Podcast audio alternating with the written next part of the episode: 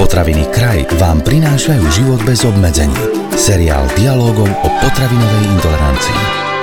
Konzumovanie tučných a pikantných jedál v kombinácii so stresovým obdobím môže spôsobiť, že nás začne páliť záha. Ako veľmi je to pre naše zdravie nebezpečné a čo robiť, aby sa nám to už viackrát nestalo. Zistíme počas dnešnej debaty s odborníkom na zdravý životný štýl, pánom doktorom Petrom Minárikom. Štartujeme ďalší diel seriálu Život bez obmedzení. Pán doktor, pálenie záhy, kto zažil, ten asi vie, kto nie, tak tomu by sme mohli vysvetliť, čo sa vtedy deje s našim telom. Treba povedať, že pálenie záhy to nie je choroba, to je príznak. K páleniu záhy môže dojsť občas aj u celkom zdravých ľudí, čiže aj za fyziologických okolností, ak sú nejaké priaznivé okolnosti, ktoré podporujú čo podporujú spätný návrat žalúdočného obsahu a žalúdočnej kyseliny do pažeráka, teda proti prúdu, hej, tak môže niekedy dojsť k takému fenoménu pálenia záhy aj u zdravého človeka. Ak sa to opakuje, nedaj Bože, každý deň a treba to liečiť, tak potom je to súčasť choroby, ktorá sa volá refluxná choroba pažeráka, ktorá môže mať rôzne stupne a to môže byť aj potenciálne závažné ochorenie, ktoré netreba podceňovať. Čiže pálenie záhy môže byť na jednej strane úplne banálny problém a na druhej strane možno niekedy treba spozorniť.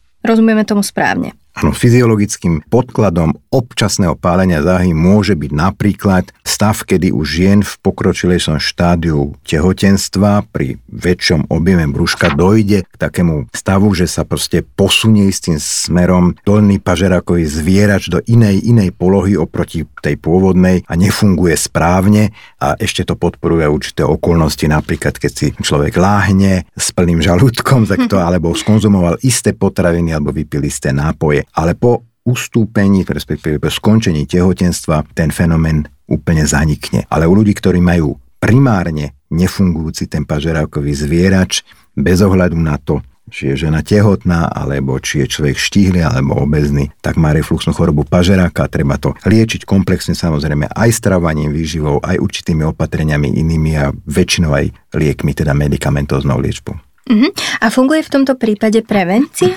Tak prevencia vždy sa zameriava na určité faktory, ktoré podporujú vznik nejakého príznaku alebo nejakej choroby. My vieme, že medzi rizikové faktory patrí obezita a nadváha. Žalúdočná kyselina v pažeraku v podstate nemá čo hľadať, môže viesť k poškodeniu, takému kaskadovitému deju, kde to začína povrchovým zápalom, potom môžu vznikať vredy, erózie, a niekedy teda, ak sa to naozaj úplne zanedbanie lieši, tak až zúženia pažeráku a výnimočne až ku karcinomu pažeráku. Čiže zdôrazňujeme, že pálenie žáhy pri chorobe, ktorá sa volá refluxná choroba pažeráka, nie je banálna záležitosť. Mm-hmm, netreba to podceňovať. Na mieste je možno otázka, že ak ma už raz pálila záha, či sa mám bať, že sa to bude opakovať? Môže sa to opakovať a nemusí sa to mhm. opakovať. Záleží na tom, či to bolo naozaj spôsobené nejakým náhodným súbehom okolností, napríklad keď sa aj úplne zdravý človek stalo sa aj mne, vo večerných hodinách dobre naje a potom si ide rovno lahnúť a lahne si do horizontálnej polohy s plným žalúdkom, alebo ide plávať a pláva na chrbte, znak alebo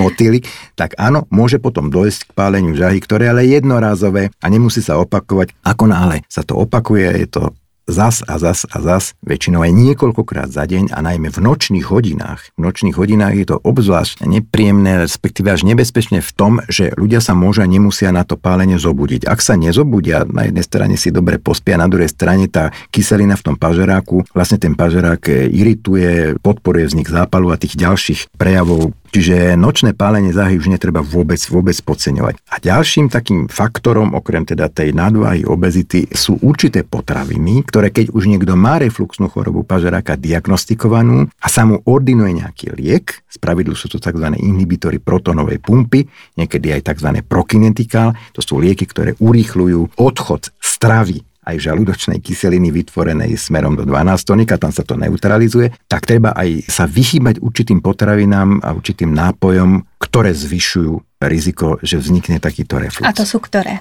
Tak predovšetkým je to kofeínové nápoje a káva. Káva sme si už x rád povedali, že je to zdravý nápoj, ale pre ľudí, ktorí majú refluxnú chorobu pažeráku, kofeín je látka, ktorá zvyšuje produkciu kyseliny, oslabuje ten tónus alebo ten tlak toho zvierača. To znamená, ľudia, ktorí majú refluxnú chorobu, Ak sú dobre kompenzovaní podliežbou a nerobia nič iné zlé a nepálí ich žáha, môžu aj ten kofeín, ale v opačnom prípade radšej bez kofeínu. Ďalej je to alkohol, alkoholické nápoje. Fajčenie, to nie je teda potravina, ale to rovno poviem, aby som na to nezabudol. Fajčenie robí veľmi zle, zvyšuje riziko aj teda tvorby, zvýšeného tvorbu žalúdočnej kyseliny, aj refluxu ako také. Ďalej sú to masné vyprážané potraviny, čokoláda je to. Sú to citrusové nápoje, mm-hmm. paradajky a rajčinové potraviny. Mnohí ľudia to zistili, že napríklad paradajkový pretlak, paradajková omáčka alebo paradajková polieka im to spôsobí nápoje s obsahom mety alebo mentolu. Takže to v podstate stačí. Z tých nenutričných, nestravovacích rizikových faktorov je to horizontálna poloha,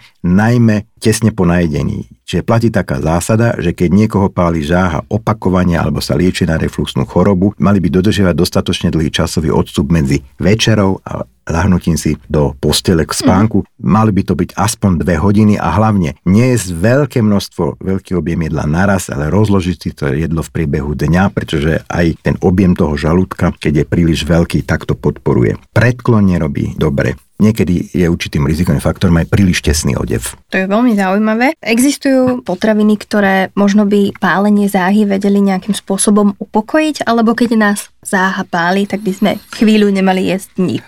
Trošku sme sa tak premiestnili do oblasti už riešenia toho pálenia Áno, záhy a k tým antacidám. To sú látky, ktoré neutralizujú mm-hmm. žalúdočnú kyselinu, dostať ich v lekárni a volá, kedy sa napríklad odporúčala aj ako šťava, hej, ako neutralizačná taký nápoj, ale dnes by som povedal tak, kto už má diagnostikovanú refluxnú chorobu pažeráka, väčšinou sa to diagnostikuje ezofagogastroduodenoskopicky, čiže to tzv. gastroskopiou, kde gastroenterolog sa rovno pozrie na slinizu, ak tam nájde nejaký zápalový prejav na dolnom pažeráku, alebo nájde nejaký nedomykavý ten dolný pažerákový zvierač, tak naordinuje lieky. Účinné lieky treba v tom prípade brať, oni sa berú buď v kratších časových obdobiach, ale niekedy je ich treba brať dlhodobo až celoživotne. Sú to inhibitory protonovej pumpy, niekedy v kombinácii s tzv tými prokinetikvami, ktoré som už spomínal. Ale k tomu je vždy dobré aj dodržiavať zásady antirefluxové životospravy, či už teda v tej stravovaco-nutričnej zložke, to sme spomínali, ale aj spať v dostatočne vysoko uloženým nielen krkom a hlavou, ale celým trupom. Mm-hmm. Čiže vlastne ten sklon medzi trupom a medzi dolnou časťou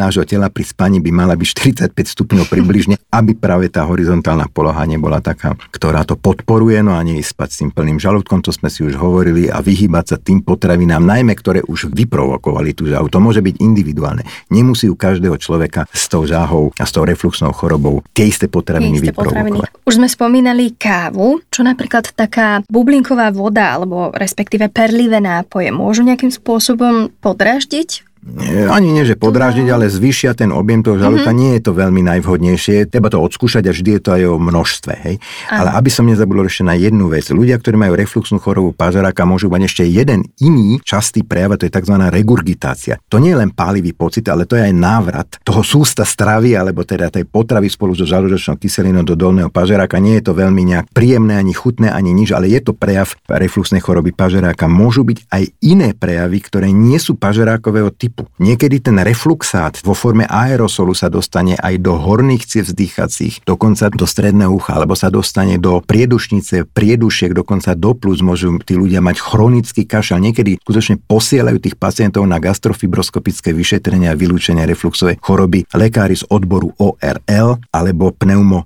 fyziológovia, čiže vlastne plúcni špecialisti. To už ste naznačili, že pálenie záhy možno môže vyústiť aj do nejakých vážnejších problémov. Ktoré sú to, pán doktor? Ak je to zanedbaný prípad, sú ľudia, ktorí naozaj nejdu k lekárovi, niekto sa bojí gastroskopie a niekto zo zátady nejde a lieči si mm-hmm. tú refluxnú chorobu, ktorej nevie, ak nie je diagnostikovaný, že ju má, len neutralizuje tú vytvorenú kyselinu nejakými nápojmi alebo užíva opakovane antacida, tak sa môže tými antacidami predávkovať. Navyše tie antacida robia to, že oni neutralizujú už vytvorenú kyselinu lenže ona sa vytvorí zás a zás. Tie účinné lieky, tie inhibitory protonovej pumpy neneutralizujú kyselinu, ale priamo u zdroja v bunkách žalúdočných, ktoré ju tvoria, tlmia jej produkciu a vylúčovanie a pôsobia 24 hodín. Mm-hmm. Čiže to je účinná liečba, medikamentozná a nie antacida alebo nejaké, že sa napijem nejakej vody alebo nejakého alkalického nápoja. Ak to je teda zanedbané, tak môže tam naštartovať určitá kaskáda chronického dráždenia, zápalu zápalových vredov a hojením tých vredov môže dojsť k striktúram, zúženiam a treba v tých pokročilých stavov niekedy rozširovať, dilatovať endoskopický ten pažerák, nič príjemné a môže tam vzniknúť aj ďalšia kaskáda zmenených buniek e, v zmysle metaplázy, dysplázy a v tých najnešťastnejších prípadoch až rakoviny dolnej tretiny pažeráka.